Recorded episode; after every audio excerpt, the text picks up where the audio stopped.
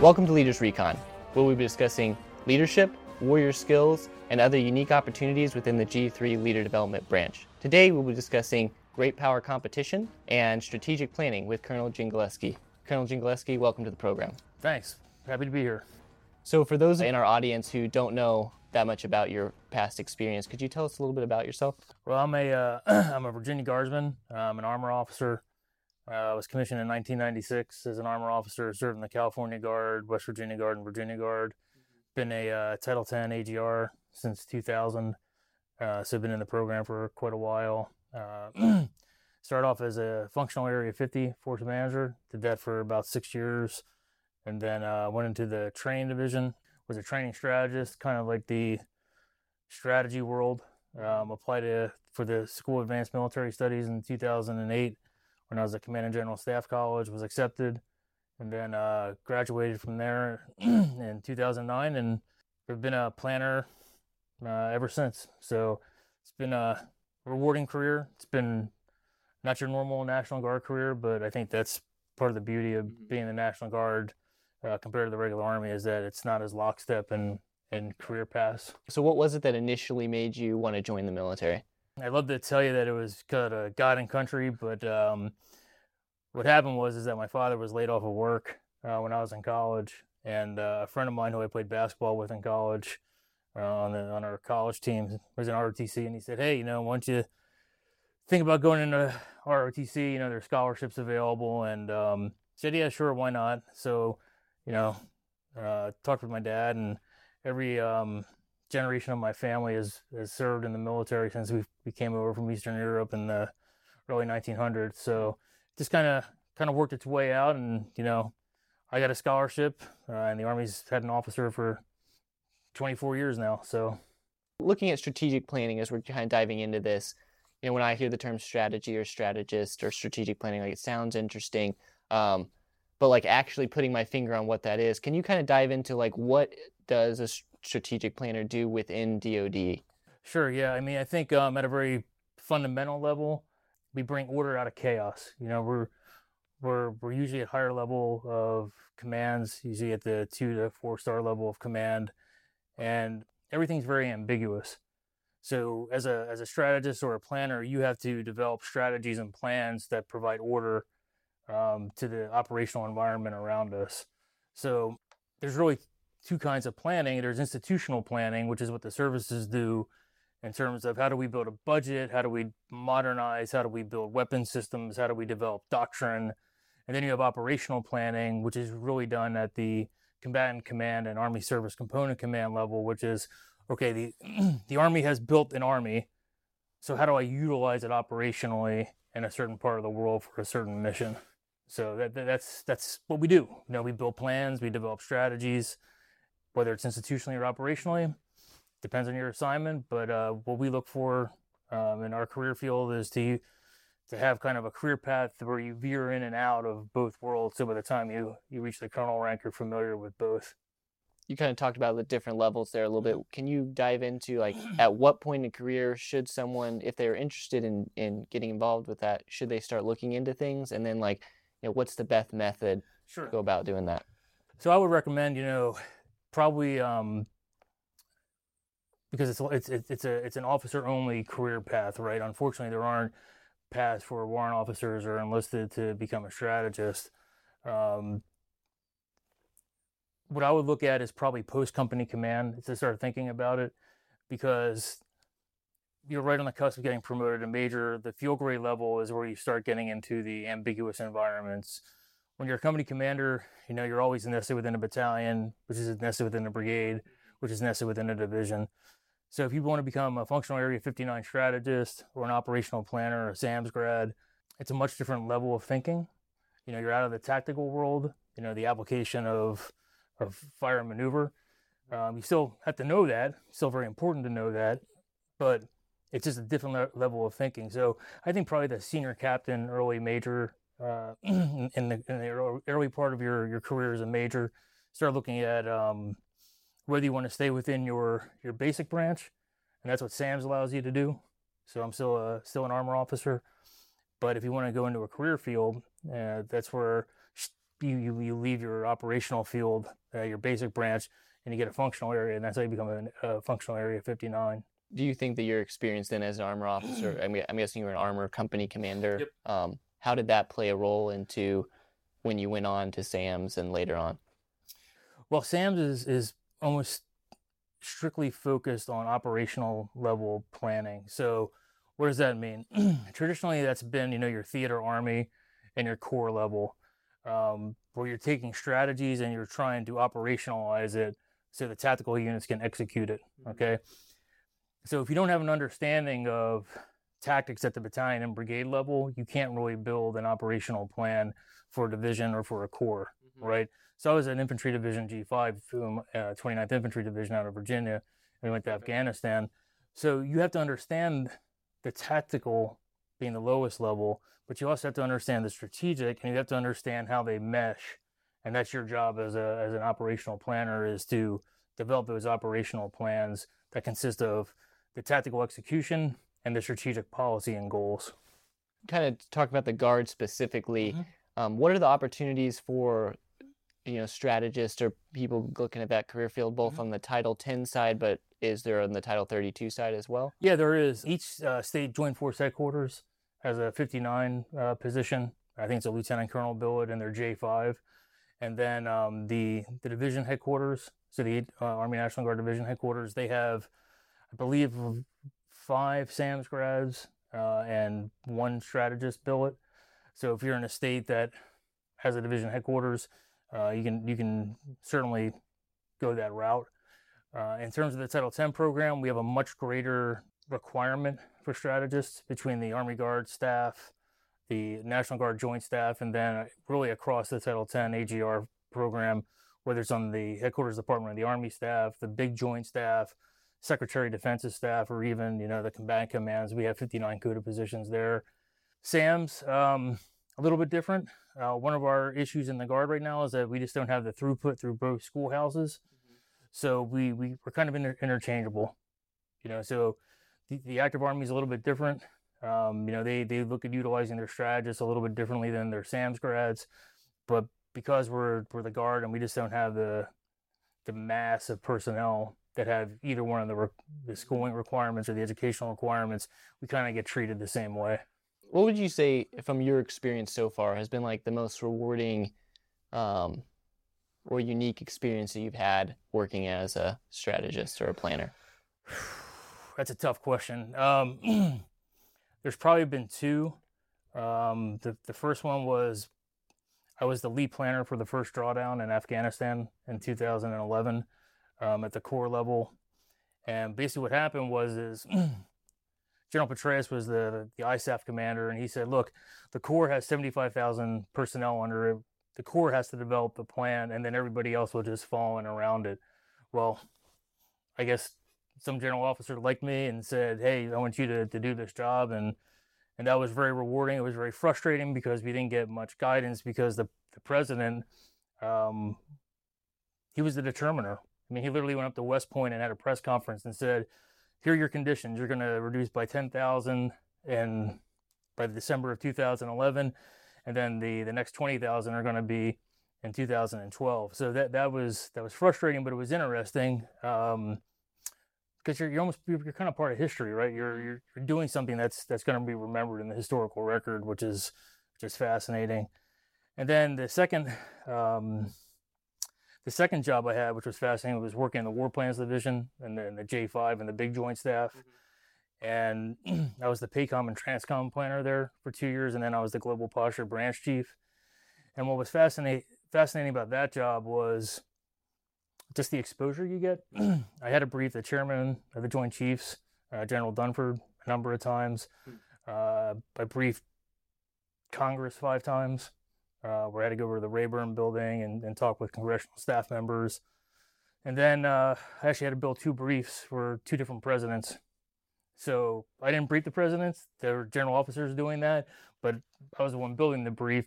So that was that was pretty fascinating as well so just just those two assignments you wouldn't think you know somebody from the national guard would be offered those opportunities well i'm telling you it happens and it happened to me and it can happen to anybody else who comes in this career field so it's um it's fascinating. It really is. It's like I never expected to, to have a career like this, mm-hmm. and the the opportunities that have been given to me have been just flat out amazing. So, kind of shifting gears a little bit, uh, mm-hmm. touching you touched on some of those unique experiences you were in. As we're shifting the focus here and talking about multi-domain operations mm-hmm. and and uh, this kind of competition phase sure. with, uh, I guess, China specifically. We know the national defense strategy kind of focuses on that great power competition. What does that look like today? Well, like everything, it depends. I think from an army perspective, a lot of the multi-domain operations doctrine is really rooted in air-land battle, which was developed in the 80s. The deep battle aspect of using deep fires, deep aviation attacks. The difference today is you have cyber, you have electronic warfare to a much greater extent than we had in the past, and then you have space. So if you add those three capabilities into the mix, it makes it more complicated, more complex, more difficult because of our reliance on digital communication systems, you know, to, to pass along digital graphics mm-hmm. or just for simple voice communications. What happens when, you know, you have an electronic warfare attack uh, on your unit and it burns your communication system out and now you can't communicate?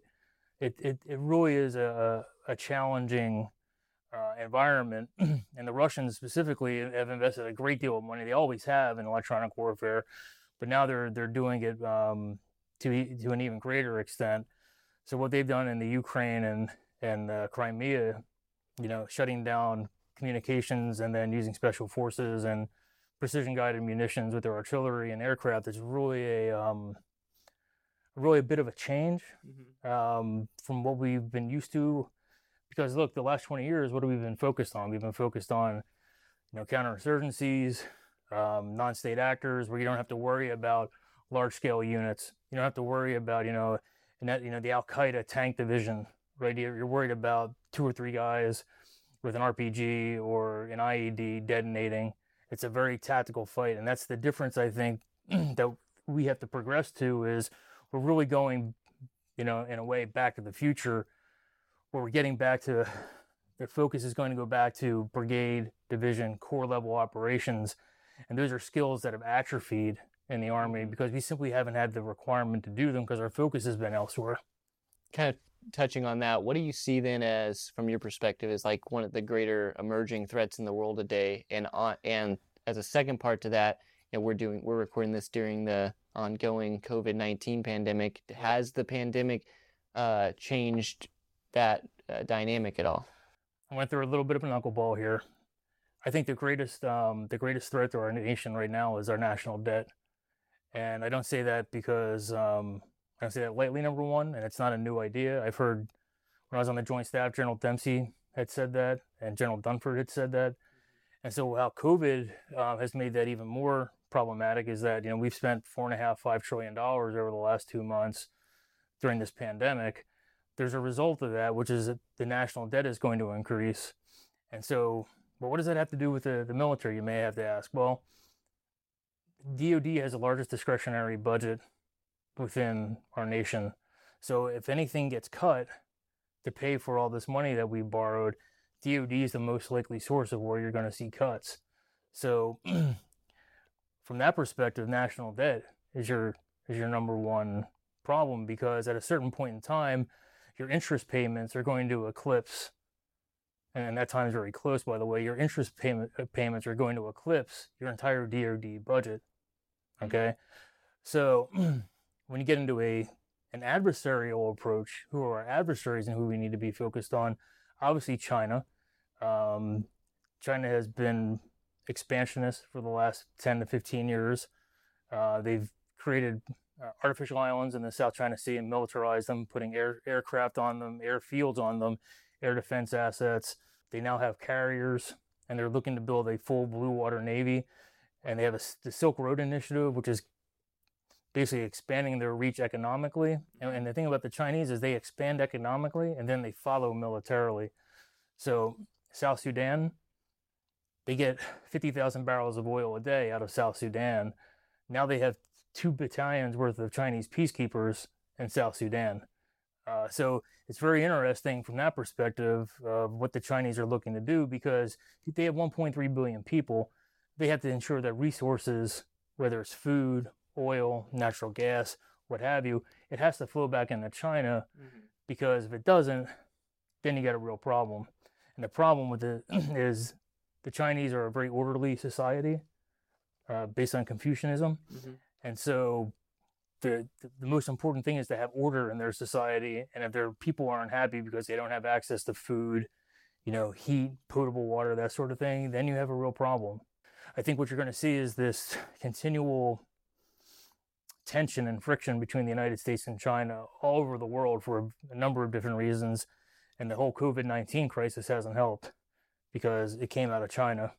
Don't know how it came out of China, whether it was at a wet market or somewhere else. Don't know, but it's um, it certainly hasn't helped matters and it hasn't helped relations between the two countries.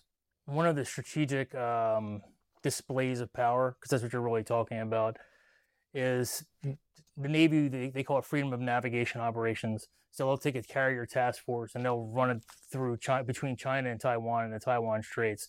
Um, the Air Force likes to take bombers like that and then you know, they have a stack of bombers, either it's at Guam or it's somewhere in the United States, and you just see B 52 after B 52 after B 52 after B 52, and then they fly them over somewhere, you know, and it's a show of force to say, hey, look, we understand what you're doing, we're not happy about it, and here's our response, and we're just warning you that we know what you're doing, and we're not happy about it, and we really don't want this to go any further, so please stop what you're doing.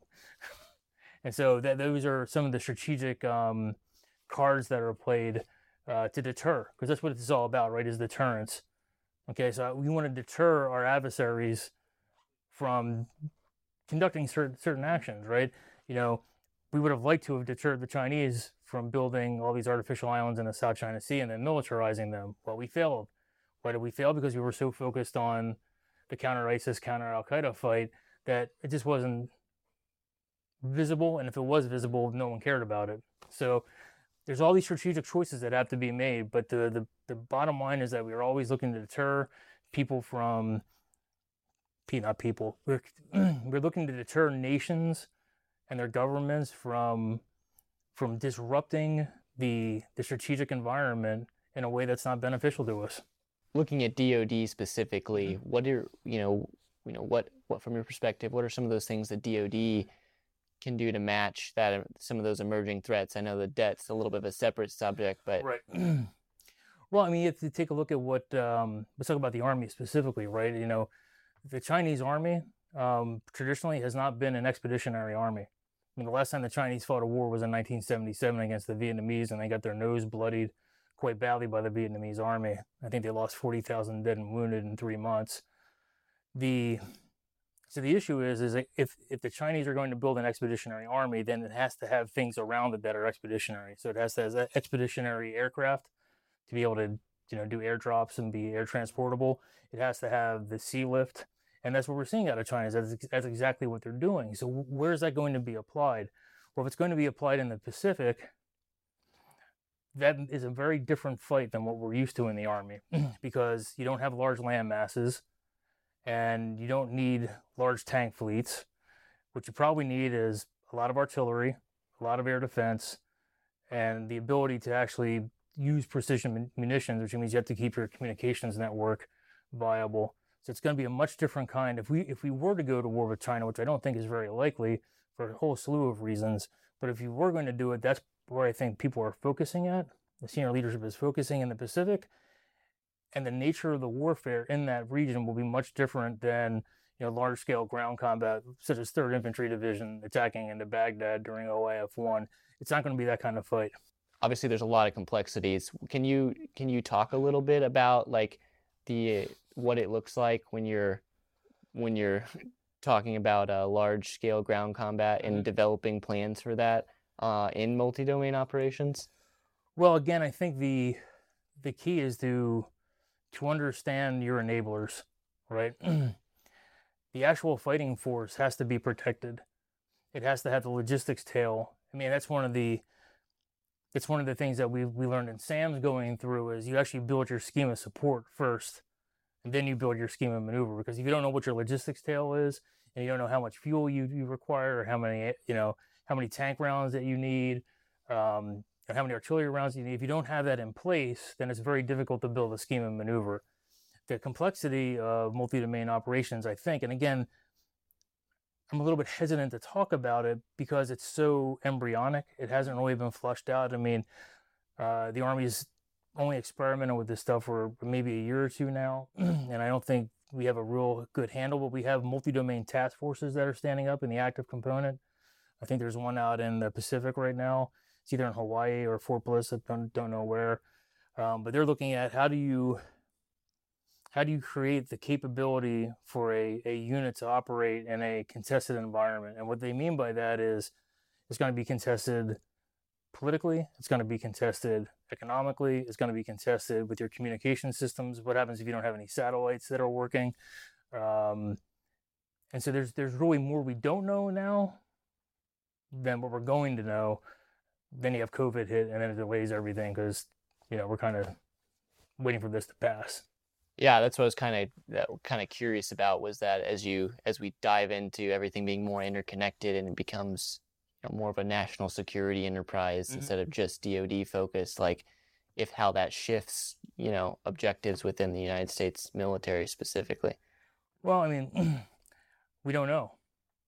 Yeah, it's a hard question to ask. It's like a blind man walking into a dark room. You just you just don't know what's in the room um, you know, you're, you're kind of fumbling around right now, and that's why you have to stand up task forces and experimental units to kind of understand the the um, the your your new capabilities, right? You know, they're looking at you know, there's a an extended range M triple seven cannon that they're working on that can shoot out you know tens of kilometers further. Um, they're looking at other types of cannon systems. You know, they're looking at direct energy weapons. You know, so there's all sorts of, of different capabilities that are they're looking to come online that's the science. Okay. The art is how do we use them? How do we train on them? How do we integrate them? And how do we develop a, a force that can fight under those conditions and, and people are comfortable with it and understand hmm. the, the the limitations and and the limitations of the new equipment when it comes online and then also the uh, the capabilities you know what, what makes it different than what we have today. And so we're just we're still kind of feeling that out right now. So, kind of diving back into your experience, then, you know, having looked at a lot of the stuff at the strategic level, what's your advice either um, from lessons learned from getting your hands dirty in this or your advice to National Guard leaders out there who are trying to kind of shape some of their units training and stuff focused to be more towards this large scale ground combat and well i think there, there's a number of things i mean the, the first thing is you have to experiment okay And with experimentation is you have to let people fail, okay?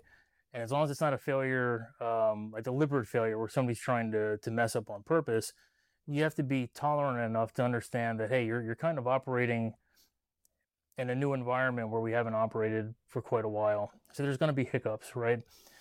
So that's the first thing. Have an acceptance of failure, correct it, move on, get better. The second thing is, um, I think is critical is mentorship you know, the, the people who, who were like me, who were commissioned in the mid 90s, we were really the tail end of the airland battle. Um, like when I went to my officer basic course at Fort Knox in 1997, we were still doing understanding battlefield calculus and understanding the echelonment of Soviet, for- then Russian, but literally Soviet forces and how they echelon their forces. Um, so we're, we're going to have to get back into that and it's not going to be a very smooth process because we've just lost a lot of that knowledge over time. You know as i said the people who were either um, commissioned or joined the joined the army enlisted in the army in the 90s are really probably the last people that that have the the experience. So it's, going to be a pretty steep learning curve. So talking about the national guard specifically here um, when we're looking at the you know operational use of you know the National Guard forces in large scale ground combat. Mm-hmm. Can you like obviously a lot longer time for us to spin up than some of the active duty components. Uh, what it you know how does that work when you're looking at National Guard utilization in the case of like large scale war? Well, that's a risk assessment, right? Depends. It, it, again, it depends. So if you have a scenario like in on the Korean Peninsula where it's literally the the only fight tonight scenario Um, there may be things that are required uh, for DoD and the Army to accept to say, hey, look, we have to get National Guard forces into the mix earlier, and we'll assume some risk with not them not being trained up to full standard. Maybe get trained up to the 85% standard instead of the full 100% standard. I'm not saying that's going to happen, just an example. The difference between the Army of today and the Army of the, the late 1980s is that the active Army is only 500,000 people, mm-hmm. right? so we are fully integrated within all the all the plans and all the what's called a TPFDD, which is your deployment, you know, orders. So we're going to be used. It's just a matter of how quickly we get there. And then again, outside of the Korea scenario, I think we're going to have a lot more time than we think. I really do. So you had talked earlier a little bit about kind of ex- talking about DIME and the Mhm. and the national security enterprise as a whole. I was meeting with the with the State Department the other day, and they were talking about the state partnership program Sure. and how from their like everyone at the State Department knew about the state partnership program, which Mhm. I feel like is is unique because a lot of places you go they don't, you know. Yep. Um, you know, how do you, what do you think the role is that from you know as a strategist perspective, having the state partners across the country across the world, you know, how does that look? I think it's a great asset, not just for the National Guard, but for the nation as a whole. And the reason why is if you take a look at you know great power competition, one of- one of the struggles that the U.S. military has had with great power competition is we're not designed for it. Mm-hmm. Okay, the difference is is that in, in Russia or China or Iran or North Korea, any any country that's you that's ruled by an autocrat, there aren't the separations of powers within their government, which means they can use their military in different ways than we can. You know, we're limited by law and by policy on what how you can utilize the military. State partnership program, I think, is an, an invaluable tool for great power competition because it develops alliances, it develops um, training opportunities, you know, professional military professional military education opportunities. Um, and I'll give you a perfect example. So when I was in deployed to Afghanistan the last time, the Poles and the Illinois National Guard have a very close state partnership uh, program relationship. How does that relate into you know battlefield power? Well, the Poles deployed a brigade of of infantry called Task Force White Eagle every year, and they had anywhere between 30 and 50 Illinois Guardsmen that were um, advisors within the Polish brigade. So why does that matter? It matters because that's one less American brigade that can be used in, a fight. Yeah, we sent some people over, but it's really um, it's it, it's multiplying our battlefield combat power by forming these alliances, and that's just with a, a combat focus. if you go back into the great com- great power competition sphere, is you know the friendships and the relationships that are made. Uh, there's a sense of mutual, you know, shared uh, shared understanding. There's shared. Um, there's a shared sense of of who who the adversary is. There's a shared sense of hardship, and so that develops over time and, and becomes very very critical as as we know more people uh, within other nations' militaries who rise up in, in power and stature within their military. It allows us access that we normally wouldn't have. Okay, so I think it's a it's a superb uh, vehicle for the National Guard, and and I'm not surprised that the State Department thinks highly of it. I mean, if you talk to most people within DoD or the State Department or the interagency, they they see the value in it. They really do. kind of shifting gears back again we're if we're talking to that that first line leader on Mhm. the officer side like whether that's your platoon leader your Mhm. pl- or your, even your platoon sergeant right or your company commander first sergeant like those people that are working at that tactical level Mhm. what is your advice to them for preparing for like modernization some of those big changes that are occurring within our formations So, um, no, a number of things really. I mean, number one is mentorship. You know, uh, if you're a leader, you have to be a mentor. Well, you can't be a good leader and a good mentor if you're not mentored yourself. So, finding a good mentor, um, and, and by the way, good mentors should be hard on you. You know, they should be telling you what your limitations and things that you need to be better at. You know, it's not just a, a happy to glad, hey, you're the best thing since canned beer. It just doesn't work that way. It's as a mentor, I have to point out to people who I mentor is, hey, look, here are the things you're strong at. Here are the things you need to work on. Here's here's how you do that, right? So that's the first thing. The second thing is is um, just read, read, read, and when you're done reading, read some more, because you, you absolutely positively have to have an understanding of military history, of doctrine, of tactics. And if you don't have that, um, you really don't know your job. And that's what it comes down to. So the more you read about that sort of thing, the better educated you become, the more valuable you are to your chain of command. You have to keep flexibility of thought. Do not become dogmatic. You know, when new information arises and, and the environment is changing, you know, you have to adapt with the environment, right? So if you if you take those three things, um, I think that will set you those will set you up for success when you come out of the tactical and the company grade level uh, world and into the field grade and operational strategic level. It's a solid foundation. So, and you talked a little bit about reading there, just Mhm. kind of tying up. We, we always ask some of these same questions to all of our guests, and that is like, you know, what are some of the resources that really help develop you as a leader over the course of your career? having great mentors, you know, um, people who were willing to challenge me.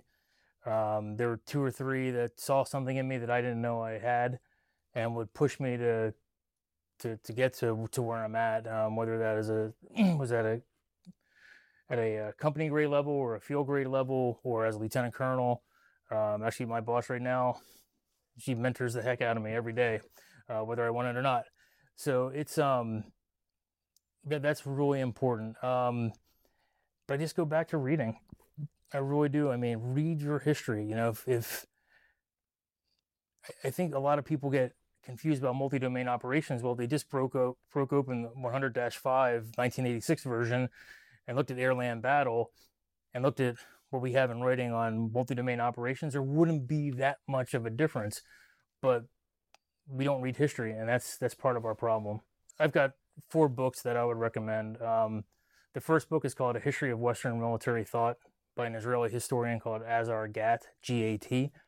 And one bright officer who I mentor said that uh, this was CGSC in one book, Command and General Staff College in one book. And what it does is it looks at it looks at how the philosophical um, underleanings of the Enlightenment all the way up to the current day influenced military thought, influenced tactics, influenced um, the way that we conduct warfare in the West.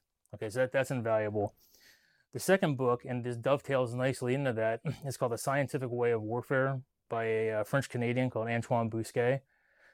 And that looks at the industrial revolutions over time and how that's influenced uh, warfare. So if you put those two together, you have a rock solid foundation, and you will know more than 90% of the officers in the Army because 90% of the officers haven't read those two books.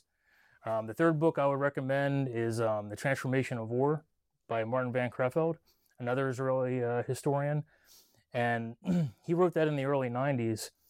And what he said was, and I think it became very true on 9 11, was that look, people fight for a whole lot of different reasons. They just don't fight for their country, they fight for their tribe, they fight for their religion.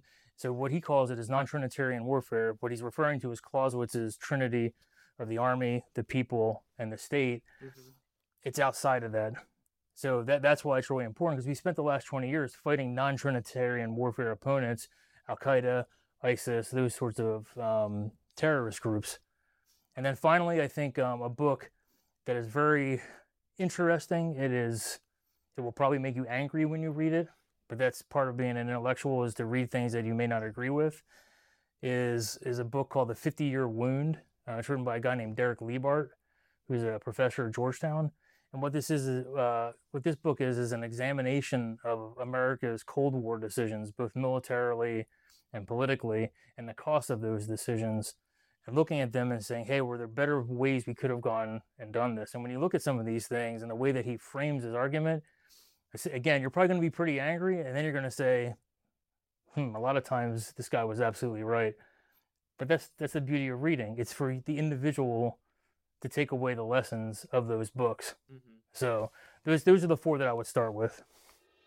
Colonel Dziengeleski, thank you so much for joining us today and sharing some of your experiences.